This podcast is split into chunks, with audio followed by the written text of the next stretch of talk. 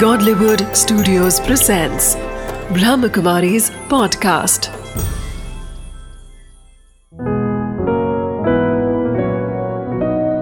ज़िंदगी बने आसान।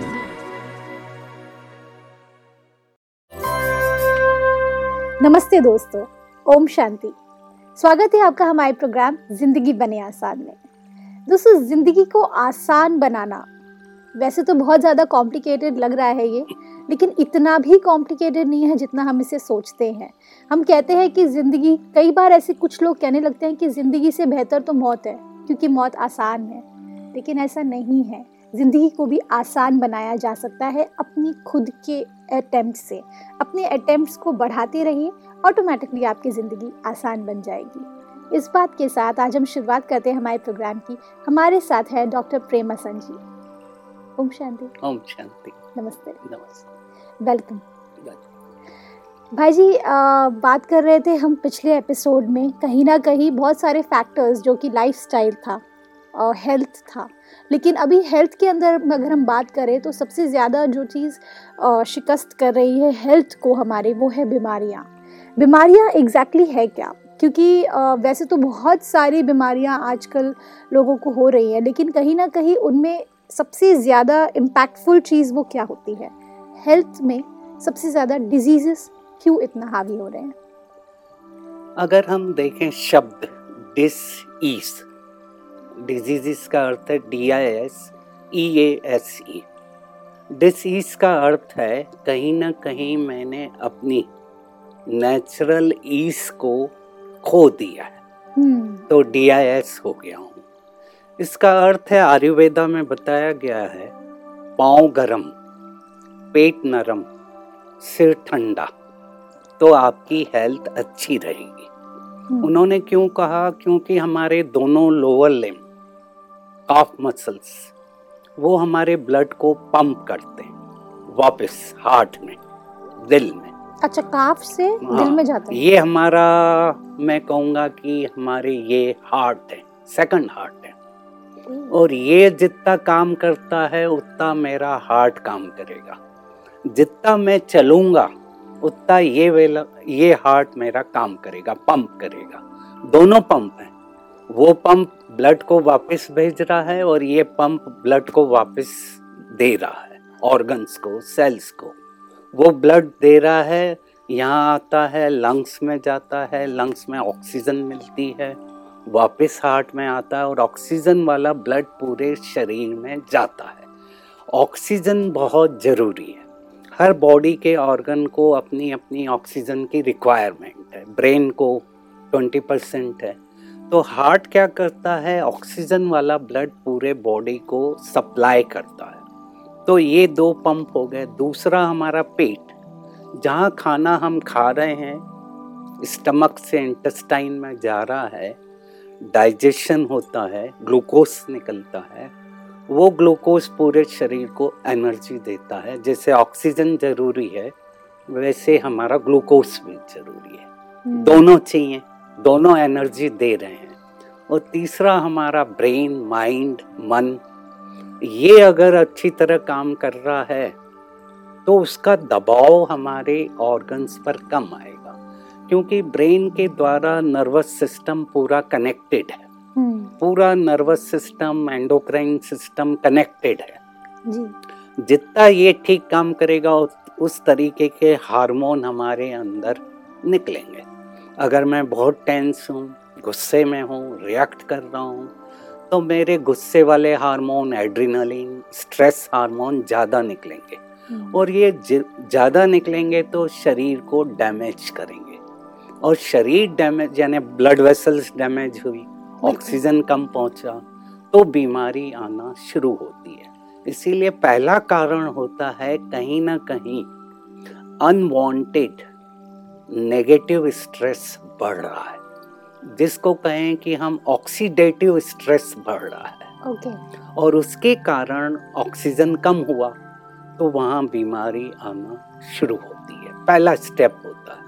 कि कहीं ना कहीं वहाँ सप्लाई ब्लड की ऑक्सीजन कम कर रही है जी। और वहाँ से जेनेटिक में चेंजेस आना शुरू होते हैं। तो तीनों का काम एक दूसरे से रिलेटेड है।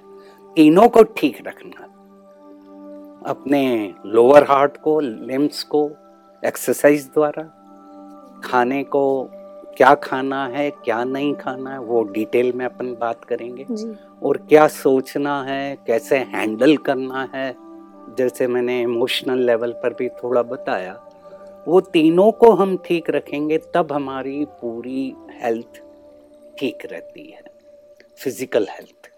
जी भाई जी भाई जी हेल्थ की हम बात कर रहे हैं तो सबसे मेजर बात आती है बीमारियों की हम्म। जैसे आज thyroid cancer blood pressure. Diabetes हम्म। नी प्रॉब्लम वेरियस हम्म, पार्ट्स हम्म। के प्रॉब्लम्स जो आज हम फेस कर रहे हैं लेकिन इन सब बीमारियों की शुरुआत जैसे ये सब बड़ी बीमारियों की शुरुआत कहाँ से होती है जैसे सिंपल स्ट्रेस की बात करें तो छोटे लेवल की बात है लेकिन ऐसी ऐसी बड़ी बीमारियों की शुरुआत कहाँ से होती है जो मेजर थ्योरी है टॉक्सिन्स कहीं ना कहीं बॉडी में एक्यूमुलेट हो रहे हैं। हम्म, टॉक्सिन्स पैदा हो रहे हैं चाहे खाने से चाहे स्ट्रेस से चाहे इन्वायरमेंट से चाहे सोचने से। वो टॉक्सिन्स बॉडी में ज़्यादा रुक रहे हैं। कोई भी टॉक्सिन्स अगर ज़्यादा रुकेगा इंटेस्टाइन में तो वो कहीं ना कहीं डैमेज करेगा। इसीलिए आयुर्वेदा का बताया पेट नरम। उनका ये कहना था कि कहीं ना कहीं जब हम जो खा रहे हैं वो ठीक से नहीं खा रहे हैं या डाइजेस्ट नहीं हो रहा है और ज़्यादा देर तक अनडाइजेस्टेड फ़ूड पड़ा हुआ है चौबीस घंटे से ज़्यादा हो गया है तो वो टॉक्सिन्स रिलीज़ करेगा। और वो टॉक्सिन्स अगर बाहर नहीं आ रहे हैं किडनी के द्वारा, स्टूल के द्वारा, इंटेस्टाइन के द्वारा, परसेप्शन के द्वारा और हमारे लंग्स के द्वारा, सांस के द्वारा, पसीने के द्वारा तो कहीं ना कहीं वो बीमारी पैदा करेगा। तो एक थ्योरी मेजर यही है, टॉक्सिन्स एक्यूमलेट हो रहे हैं। और दूसरा थ्योरी ये है कि कहीं हमारी एनर्जी लेवल लो हो रही है। ये भी अब एक नया कंसेप्ट आ रहा है। जिसके ऊपर रेकी एक्यूपंचर एक्यूप्रेशर आधारित हैं कि कहीं ना कहीं मेरी एनर्जी लेवल लो हो गई है। और उसके कारण मेरे अंदर का सिस्टम इम्बैलेंस हो गया अच्छा। और उसके कारण बीमारी आ रही है। तो मेजर यही रहती है। तो उसका सलूशन यही रहता है वॉक करो। खाने को ठीक रखो जो हम लोग डिस्कस करेंगे उसको डिटेल और जो भी बीमारी है अगर लें हृदय रोग की बीमारी अब हृदय रोग क्यों हो रहा है? क्योंकि फ़र्स्ट मेरी एक्सरसाइज वॉकिंग नहीं है। हम्म। तो मेरा पंपिंग ठीक से काम नहीं कर रहा है। कोलेस्ट्रॉल लेवल बैड कोलेस्ट्रॉल बढ़ रहा है। एलडीएल बढ़ रहा है। ट्राइग्लिसराइड लेवल बढ़ रहा है तो वो एक्यूमुलेट होना शुरू होंगे डिपॉजिट होंगे। एक डॉक्टर ने बड़ा अच्छा कहा जो क्लियर करेगा मैसेज को जो खाना खा रहे हो आप वो डाइजेस्ट होगा या डिपॉजिट होगा? हम्म। डाइजेस्ट होगा या डिपॉजिट होगा? अगर डाइजेस्ट होगा तो बाहर आएगा डिपॉजिट होगा तो तकलीफ़ देगा। इसीलिए आजकल हम देख रहे हैं ओबेसिटी बढ़ती जा रही है वज़न का बढ़ना बढ़ता जा रहा है। वो उसका कारण यही है कि जो वो कैलोरीज खा रहा है वो कैलोरीज बर्न नहीं कर पा रहा है हम्म, तो वो फैट और शुगर ट्राइग्लिसराइड डिपॉजिट हो रहे हैं और वो बीमारी को लाते हैं। क्योंकि जब हमारा वज़न बढ़ता है तो हमारा हार्ट के पंपिंग के ऊपर असर आएगा लंग्स के ऊपर असर आएगा ब्रीदिंग के ऊपर असर आएगा तो ऑक्सीजन लेवल कम होगा सर्कुलेशन कम होगा तो बीमारी को जल्दी लाएगा। ये एक मेजर फंडा है स्टोरी है। और दूसरा है हमारा इम्यून लेवल कम होगा इम्यूनिटी कम होगी। इम्यून सिस्टम अगर काम कम कर रहा है बॉडी का अपना एक फाइटिंग आर्मी है। डब्ल्यू रहते हैं लिम्फोसाइट्स रहते हैं जो बॉडी की आर्मी है। अगर आर्मी वीक हो जाए तो कोई भी वायरस बैक्टीरिया हमला करेंगे। या तो वो बीमारी को प्रोड्यूस कर देंगे। टाइफाइड है ट्यूबरकुलोसिस है क्योंकि बैक्टीरिया है। बैक्टीरिया बीमारी नहीं कर रहे हैं क्योंकि मेरा फाइटिंग आर्मी रेजिस्टेंस पावर अच्छा है। हम्म, जैसे ही वो लो हुआ तो वही बैक्टीरिया बीमारी को पैदा कर देगा। इसीलिए आप सुन भी रहे हैं आजकल वायरल प्रॉब्लम बढ़ते एग्जैक्टली वायरल स्वाइन फ्लू ये हम्म। सब चीज़ें कितनी ज़्यादा बढ़ गई हैं। ये अलग अलग वायरसेस रहते हैं और वायरसेस अपना स्ट्रेन बदलते रहते हैं। उनमें कैपेसिटी है। जैसे आप देखते हैं आजकल मच्छर को मारने के लिए मॉस्किटो के वो मारने के लिए तरह तरह के प्रोडक्ट आ गए हैं। एग्जैक्टली पहले अलग था सिंपल था धुआँ करते थे। हम्म, पर अब इतने अलग अलग प्रोडक्ट आ गए हैं क्योंकि मॉस्किटो भी अपनी स्ट्रेन को डुप्ली वो कर देता है चेंज कर देता है। रेजिस्टेंस हो जाता है तो डीडीटी का असर आएगा ही नहीं उसके ऊपर। हम्म, दवाई ले रहे हैं क्लोरोक्विन का उसका भी असर आएगा नहीं।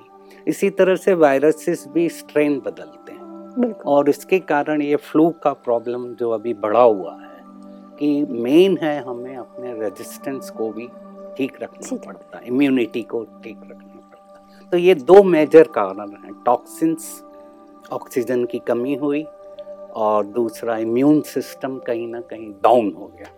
भाई जी जैसे बात कर रहे थे हम फ़ूड की अब हम्म। नेक्स्ट लेवल जो आता है वो आता है एक्सरसाइज हम्म।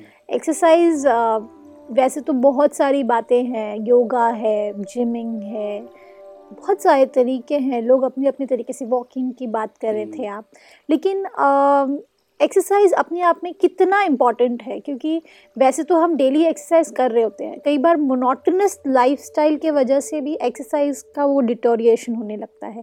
तो आपके हिसाब से एक्सरसाइज कितना इम्पोर्टेंट है? नहीं एक्सरसाइज का अर्थ होता है जो मैं काम कर रहा हूँ चाहे किचन में कर रहा हूँ बर्तन सफ़ाई कर रहे हैं काम पर जा रहे हैं उसमें हमारा हार्ट और लंग एक पर्टिकुलर लेवल तक जाता है। हम्म। वहाँ तक ही वो जाएगा हार्ट रेट बढ़ेगी मेरा ऑक्सीजन लेवल बढ़ेगा। जी। पर यहाँ हम कर रहे हैं कि मैं अपनी हार्ट बीट को बढ़ा रहा हूँ पंप को मैं इम्प्रूव कर रहा हूँ। हार्ट क्या है? मसल्स हैं। उन मसल्स का मैं पावर बढ़ा रहा हूँ। तो उसको पावर को बढ़ाने के लिए मुझे एक्स्ट्रा एफर्ट करना पड़ेगा। तब वो बढ़ेगा। तो उसके लिए हम लोग रिदम से वॉक करते हैं तेज़ी से वॉक करते हैं। एक मिनट में नब्बे कदम सौ कदम एक सौ दस कदम जब मैं वॉक फुल करूँगा तब मेरा हार्ट बीट बढ़ेगा। अगर मेरा नॉर्मल हार्ट बीट है अस्सी तो वो जाएगा नब्बे तक सौ तक जाएगा एक सौ दस तक जाएगा। जॉगिंग करते हैं जो फास्ट करते हैं और तेज जाएगा।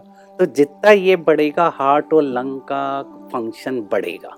हम्म, और वो जब बढ़ेगा तो ऑक्सीजन लेवल बढ़ेगा। और जो आर्टरीज हैं वो डायलेट होंगी। तो खून का सप्लाई बढ़ेगा। तो जो वीक एरिया वहाँ भी खून पहुँच जाएगा जहाँ प्रॉब्लम आ रहा था। तो एक्सरसाइज का एक अपना रोल है। पर ये नहीं कि हम ओवर वो भी करें जो आज का कभी कभी ट्रेंड देखने को आता है वो भी नहीं करें। हर एक की कैपेसिटी अलग अलग है। एक नॉर्मल व्यक्ति की अलग है एक स्पोर्ट्समैन की अलग है एक मजदूर की अलग है हर एक की अलग अलग है। तो वो देखना पड़ता है कि मेरा काम क्या है मैं कितना बर्निंग करता हूँ। हम्म, उसके अनुसार एडवाइस की जाती है कितना तुझे बर्न करना है। डायबिटिक है। तो डायबिटिक को थोड़ा एक्स्ट्रा और करना पड़ता है क्योंकि उसकी शुगर लेवल बढ़ी हुई है। तो उसको बर्न करना है। तो उसको थोड़ा ज़्यादा एफर्ट करना पड़ेगा दो बार करना पड़ेगा तीन बार करना पड़ेगा। और जहाँ मौका मिले आजकल मैं तो यही कहता हूँ जैसे आप बता रहे हैं लोग बहुत उलझ गए हैं। जी। समय ही नहीं मिल रहा है। रात को देर से आ रहे हैं सुबह लेट लेट उठ रहे हैं तो वो कहाँ करेगा? तो उसके लिए बेस्ट है कि जब जाए जहाँ चाहे थोड़ा बीच बीच में हर एक घंटे में दो घंटे में उठ कर खड़ा हो और पाँव को नॉक करे। ओके और या तो बैठे बैठे ही करें। मसल्स को। जितना हम मसल्स को करते हैं टैपिंग करते हैं उतना हमारे मसल्स स्केल्टल मसल में शुगर वो रहता है तो वो मोबिलाइज करता है। तो टैपिंग करते रहें, यानी ज़्यादा देर, दो घंटे मैं कहूँगा, मैं तो आजकल कहता हूँ एक घंटा, एक घंटे से ज़्यादा आपको हो गया बैठे बैठे तो दो मिनट के लिए खड़े हो जाओ। हल्का सा वॉक करो स्ट्रेचिंग करो टैपिंग करो तो कम से कम जो सर्कुलेशन है, वो वापस बेटर हो जाएगा। और वो हम इंडियंस के लिए बहुत ज़रूरी है। क्योंकि इंडियंस में हार्ट का प्रॉब्लम स्ट्रोक के प्रॉब्लम क्लॉटिंग प्रॉब्लम डायबिटीज़ के प्रॉब्लम बहुत ज़्यादा हैं। जी। आजकल कहा जा रहा है almost five to six times more है वर्ल्ड के किसी भी देश से। हम्म, वो कुछ हमारे बायोकेमिकल फैक्टर्स हैं कुछ हमारे जेनेटिक फैक्टर हैं कुछ हमारा सोचने का स्टाइल अलग है।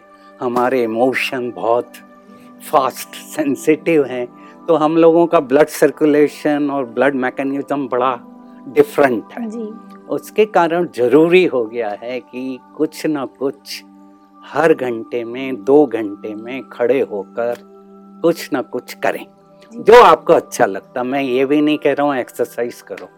जो आपको जैसे अच्छा लगता है डांस करना है डांस करो। कुछ भी अपने बॉडी को स्ट्रेच करो। किसी भी तरीके से मैं ये नहीं कह रहा हूँ इस स्टाइल में करना है। आपको जो अच्छा लगता है उस तरीके से करो। इसीलिए हमारे देश में भांगड़ा आया गरबा आया कथक आया। Different different styles. डांस के भी बिल्कुल। क्यों आए? क्योंकि उस समय व्यक्ति बाहर आता है। और हम्म, बाहर आकर वो अपने को डिफरेंट वे से बाहर प्रोडक्ट को अंदर के इमोशंस को भी बाहर लाता है। हंसता है खेलता है डांस करता है तो वो सिस्टम काम करते हैं। पर अब लोग क्योंकि घरों के अंदर ही रहना शुरू कर दिया तो उसके कारण ये प्रॉब्लम लाइफ स्टाइल जो आप पूछ रहे हैं वो बढ़ते जा रहे हैं। क्योंकि मोबालाइज नहीं हो रहा है ना। बैठने के जॉब ज़्यादा हो गए हैं। भाई जी इसी से मेरे दिमाग में एक बात आई जैसे हम बात कर रहे थे अभी एक्सरसाइज की हम्म। लेकिन फ़ूड जिसकी बात कर रहे थे फ़ूड अपने आप में एक बहुत बड़ा फैक्टर है। हम्म, बहुत सारे ऑप्शंस है आज मार्केट में भी आज घर में भी हम बनाने जाते हैं तो कितनी सारी वैरायटी है। हम्म। तो आपके हिसाब से कौन से food products are more healthier as compare to others नहीं फ़ूड एक बेसिक न्यूट्रिशन का फार्मूला है। आपको कार्बोहाइड्रेट भी चाहिए प्रोटीन चाहिए और फैट चाहिए तीनों चाहिए। तीनों का एक परसेंटेज रहता है। कार्बोहाइड्रेट हमारा मेन है प्रोटीन है और फैट भी है। हम्म, तो पहली बात तीनों चीज़ें हमारे खाने में प्रॉपर होना चाहिए। हम्म, अब बेसिक ये है कि बहुत कुक ना करें ओवर कुक नहीं करें। जो खाना जिस लेवल का है उतना ही कुक करें। ओवर कुकिंग से क्या हो रहा है कि जो वाइटामिन्स हैं वो हमारे खत्म हो जाते हैं। हम्म, और दूसरा है कॉम्बिनेशन ऑफ़ फ़ूड हम्म, हम मार कहाँ खा रहे हैं कि जहाँ हम खाना जो थाली में आता है वैरायटी खाना क्योंकि हम लोग काफ़ी वैरायटी खाते हैं। बिल्कुल। Indians are very specialised in that तो उसके कारण क्या हो रहा है कहीं ना कहीं कॉम्बिनेशन ऑफ़ फ़ूड में प्रॉब्लम है। हम्म। जैसे मैं शादी में गया। शादी में मैंने शुरू से खाना शुरू किया। चाट पकौड़ी खाई ये खाया एपिटाइजर लिया फिर खाना खाया फिर दही भी लिया और चाय भी पी ली कॉफ़ी भी ले ली आइसक्रीम भी खा ली। तो अब आप देखें कितनी कैलोरीज चली गई एक खाने में। मेरी कम से कम 800 कैलोरी या 1000 कैलोरी अंदर गई। अब वो 1000 कैलोरी अंदर जाकर जो डिफरेंट कॉम्बिनेशन है। दही भी है तो आइसक्रीम भी है तो सब चीज़ें हैं वेज है नॉन वेज है। तो सब जाकर बॉडी में डाइजेशन सिस्टम को वीक करते हैं। अब वो खाना ज़्यादा देर रुका रहेगा, क्योंकि ठंडा भी खा लिया। खाना गर्म है, आपने ऊपर से कुछ ठंडा डाल दिया आइसक्रीम खा ली, एकदम। तो अब क्या करेगा वो डाइजेस्टिव सिस्टम को कमज़ोर करेगा क्योंकि एक। पर्टिकुलर पीएच पर खाना चालू होता है स्टमक से। और कम से कम दो घंटे स्टमक डेढ़ घंटे से दो घंटे तक खाना रुका रहता है स्टमक में। अब वहाँ खाना प्रोसेस होता है। अब वो प्रोसेस होकर फिर आगे जाता है। अब उस दो घंटे में मैंने फिर कुछ खा लिया हम्म, तो वो जो प्रोसेस है वो रुक जाएगा गैस पैदा करेगा। और इसीलिए आजकल आप देखते हैं पेन के प्रॉब्लम बहुत हो गए। मेरे को यहाँ दर्द हो रहा है, यहाँ हो रहा है। तो वो कहीं ना कहीं अनवांटेड गैस का भी एक्यूमुलेशन हो रहा है एसिडिटी बढ़ गई और जो खाने का डाइजेस्ट चेंज है पीएच उसका चेंज हुआ तो खाना जल्दी ज़्यादा देर रुका रहेगा और कॉन्स्टिपेशन प्रॉब्लम बढ़ जाएगा कब्जी आजकल एक मेन प्रॉब्लम हो गया। और जैसे मैंने कहा टॉक्सिन्स अगर ज़्यादा देर रुके रहें तो वो नुकसान करेंगे। तो कॉम्बिनेशन को इम्प्रूव करना है। जैसे कहा जाता है एसिडिक खाना और अल्कलाइन खाना। अब हम लोग क्या करते हैं? दोनों को मिक्स कर देते हैं। तो हर खाने का एक पर्टिकुलर टाइम रहता है। हम लोग यहाँ जो प्रोजेक्ट कर रहे हैं हार्ट के ऊपर उसमें खाना हम लोग पहले उनको ब्रेकफास्ट देते हैं। ब्रेकफास्ट में स्प्राउटेड देते हैं थोड़ा फ्राई करके। और फिर उनको फ्रूट देते हैं दो घंटे बाद। फल। फल कभी भी खाने के साथ एकदम मिक्स नहीं करना चाहिए। फ्रूट हम्म। का अपना अल्कलाइन डाइजेशन है और खाने का अपना अलग डाइजेशन है। दोनों को मिक्स कर दिया तो वो खाना डेफिनेटली गैस करेगा फर्मेंटेशन करेगा। तो उसको हमें गैप देना पड़ती है। अगर गैप देना आ गया तो फिर वो व्यक्ति हेल्दी रहेगा। कि कौन सा खाना किसके साथ खाना चाहिए? एसिडिक अल्कलाइन तो फ्रूट का गैप हमेशा करें। ज़्यादातर फ्रूट गैप में खाएँ। कुछ फ्रूट हैं जो खाने के साथ चलते हैं। आयुर्वेदा कहता है कि ठीक है खा लो। पपीता है अमरूद है अनार है ये तीन ऐसे हैं जो चल सकते हैं। पर मेजॉरिटी फ्रूट हैं जो खाने के दो घंटे पहले या बाद में खाएँ। क्योंकि पूरा प्रोसेस डाइजेशन का अप्रोक्सीमेट पाँच से छः घंटे में होता है। तो वो प्रोसेस पूरा हो जाता है फिर गैप में खाया तो ठीक रहता है। जी भाई जी। और स्टमक का टू आवर्स है वही मेन है। अगर उस समय फिर डाला कुछ तो, तो वो प्रोसेस को देगा। तो उसको हमें इम्प्रूव करना। बाकी हम लोग खाना तो अच्छी नॉर्मल खा रहे हैं पर कहीं ना कहीं ओवर कुकिंग और दूसरा मिक्सिंग और तीसरा कैलोरीज को नहीं देखते हैं कि किस समय क्या लेना। वो नहीं देखते। भाई जी आपने इतनी सारी बातें बताई हमें इतनी सारी ब्यूटीफुल बातें जिसमें सबसे ज़्यादा इंपॉर्टेंट बात ये बताई कि हमारा जो हेल्थ है वो कहीं ना कहीं हमारे ही हाथ में है। हमें रियलाइज़ करने की ज़रूरत है कि हम जो इनटेक लेते हैं वही हमारे लिए बेटर या फिर हमें डिटोरिएट कर सकता है। थैंक यू सो मच भाई जी thank for coming in the show ओम शांति ओम शांति दोस्तों आज हमने क्या जाना?